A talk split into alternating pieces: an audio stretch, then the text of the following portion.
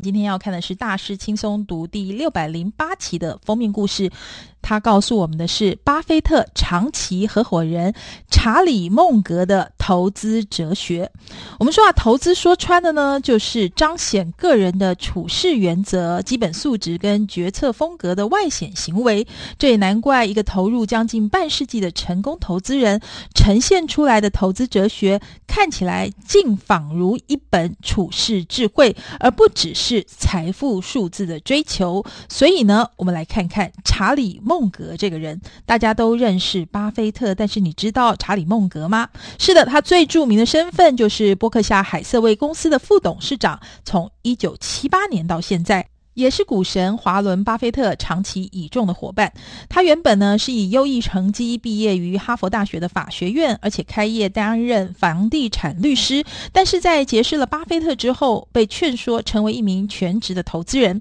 多亏巴菲特慧眼独具，法律界也许少了一名耀眼明星，但是他们共同创造了全世界最闻名的波克夏投资传奇。相对于巴菲特的全球知名度，孟格作风低调，甚至刻意把自己的财富控制在富比士全球富豪榜以下，他专心而认真的提供想法跟建议给巴菲特，成为巴菲特口中让他们两人一加一大于二的长期合伙人。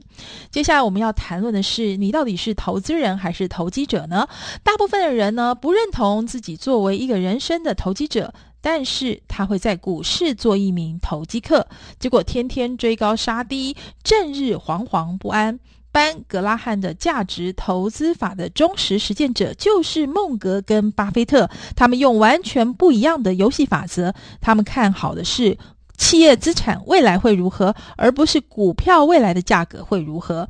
班格拉汉价值投资法的原则非常简单，简单到一般的投资人都可以应用。然而，如果你认为孟格最傲人的成就只是亮丽的投资报酬率，那就错了。他最让人觉得惊奇的是他的思考方式跟情绪管理。他非常善于用简单几个字剖析议题的核心。他认为投资最根本的问题是，人们很少独立判断。事实上，能够独立思考、管理情绪，而且避免因为心理因素产生误判的人，才是最具优势的投资人。他还研拟了一套跨学科思考模式的基础处事智慧，其中涉及经济学、商管、心理、道德、伦理等等，让他可以在思考投资的时候排除情感因素，而且避免常见的陷阱。孟格对人生是充满好奇，而且博览群书。对人们大多凭借着一种模式的训练，譬如经济学，然后就从事用这种方式解决所有的问题，大惑不解。相反的呢，他用很多的精神思考事情为何发生，然后努力的从经验中学习。好比他们做了一次不好的投资，他会和巴菲特谨慎的分析他们的推理哪里出错，借此避免再度的重复犯错，而不是把它忘得一干二净。孟格运用他的。投资哲学成功走过将近半个世纪，也带领了无数个世代的投资人。这本书呢，是他同他的访谈、演讲、著作以及股东信，再加上资金经理人、价值投资人跟商管个案研究者的评述汇整而成的。事实上，孟格呢非常重视终身学习跟保持求知欲望的好处，也不断强调他跟巴菲特比起一般的企业人士更常阅读跟思考，而不是拼命做事。透过贪婪的阅读，进展成为一位终身自我学习者，培养好奇心，而且努力在每一天都变得更聪明一点。这是孟格的投资处方，当然也可以是你我的处世之道。所以呢，我们告诉你。不只是投资哲学，也是处世智慧。我们来看一看呢，他作为一位投资人，成功秘诀是什么呢？事实上，他和巴菲特用一个相当简单的思考价值构，还有三项要素：一叫做原则，他们都是葛拉汉价值投资系统的著名支持者；第二是正确素质，孟格跟巴菲特总是尝试在他们的投资决策中排除情绪因素，理性而且冷静地采取行动。三变相，孟格跟巴菲特总是将他们对事件的独特看法加到投资策略中，作为不可或缺的一部分。接下来看原则的部分。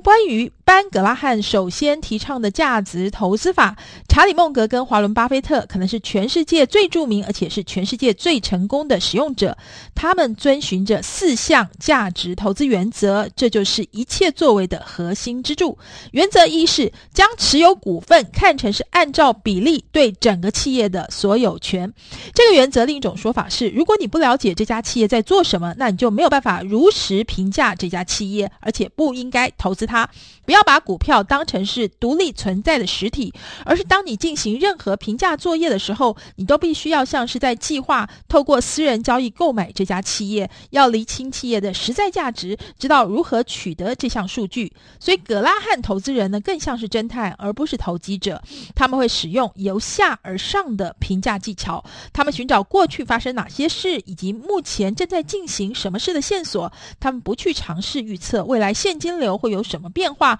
而是观察这个企业的基本要素，以取得评价的线索。接下来是原则二，总是以实在价值的显著折扣价购买。这样你就能够创造健全的安全边际。用简单而且实用的用语来说，安全边际就是一家企业的价格跟它实在价格之间的差距。班格拉汉强烈主张，只有在价格显著低于该企业实在价值的时候才购买。而查理·孟格跟华伦·巴菲特已经把这个概念提升到一种艺术。实在价值一直都是根据企业未来现金流的现值而定。如果你是依据企业未来现金流而定之现值的折扣价购买这家企业，你就会提高自己投资的成功几率，你会得到安全边际，可以保护你避免犯错。原则三，让股票市场这个两级的市场成为你的仆人，而不是你的主人。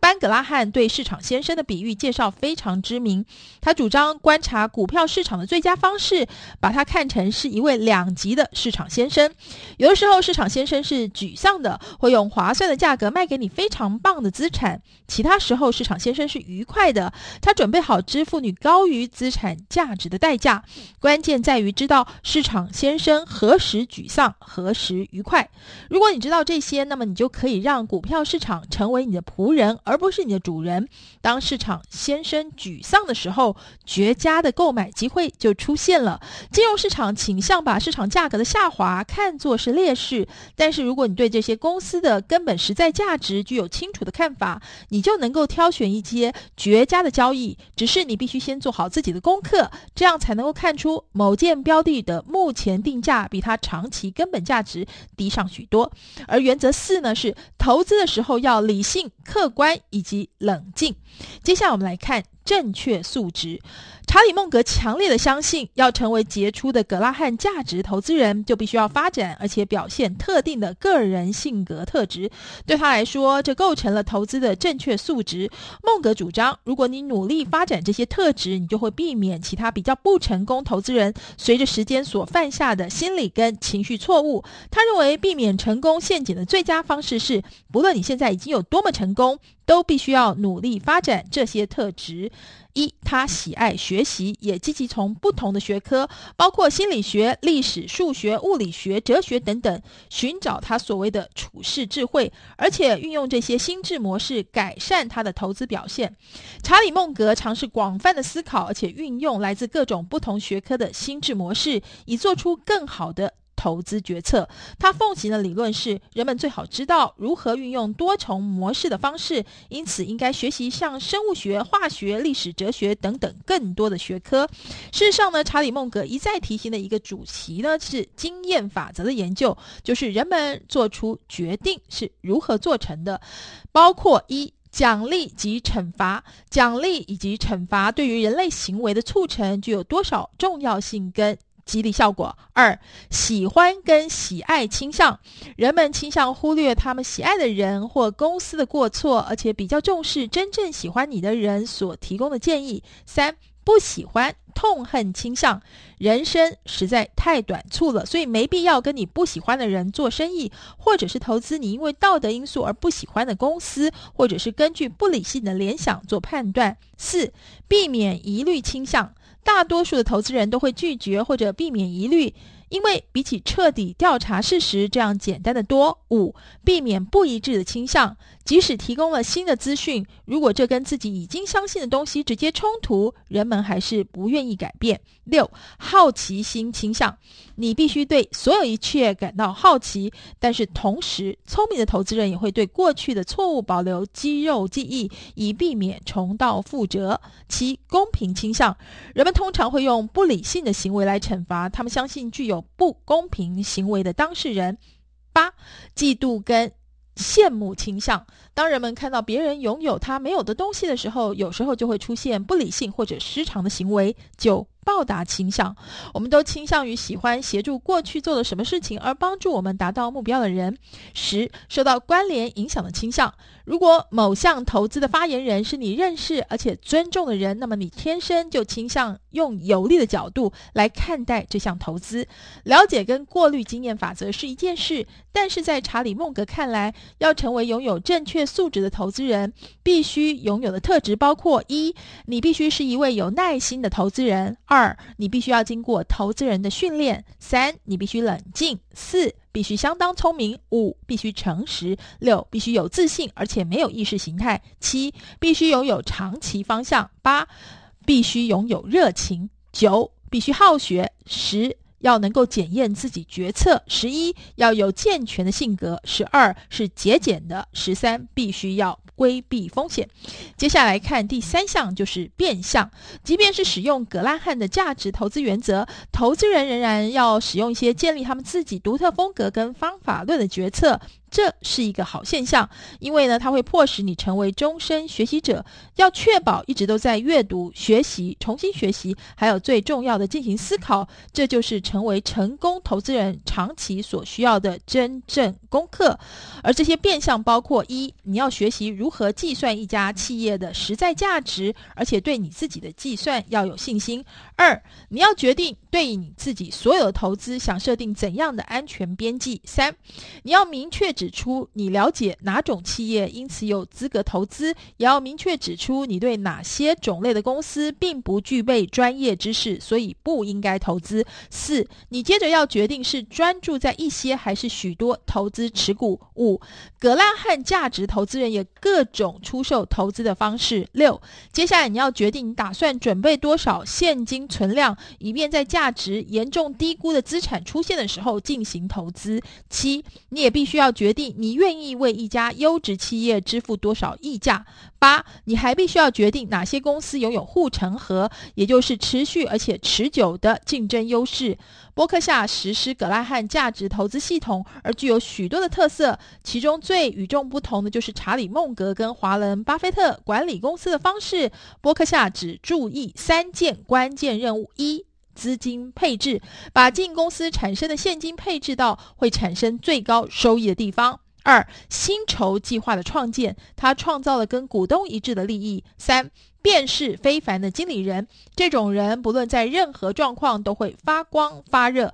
而波克夏经营的子公司管理方式是任其发挥，而要求专注于两件关键任务：一、拓宽护城河，强化这个公司的竞争优势，而且设法提高产生的价值。二、正直的行动。孟格跟巴菲特把经理人的正直看成跟才能一样重要，这就是智慧型股票投资人查理孟格非常重要的著作，也就是本周一书。谢谢你的收听，我们下周同一时间空中再会喽。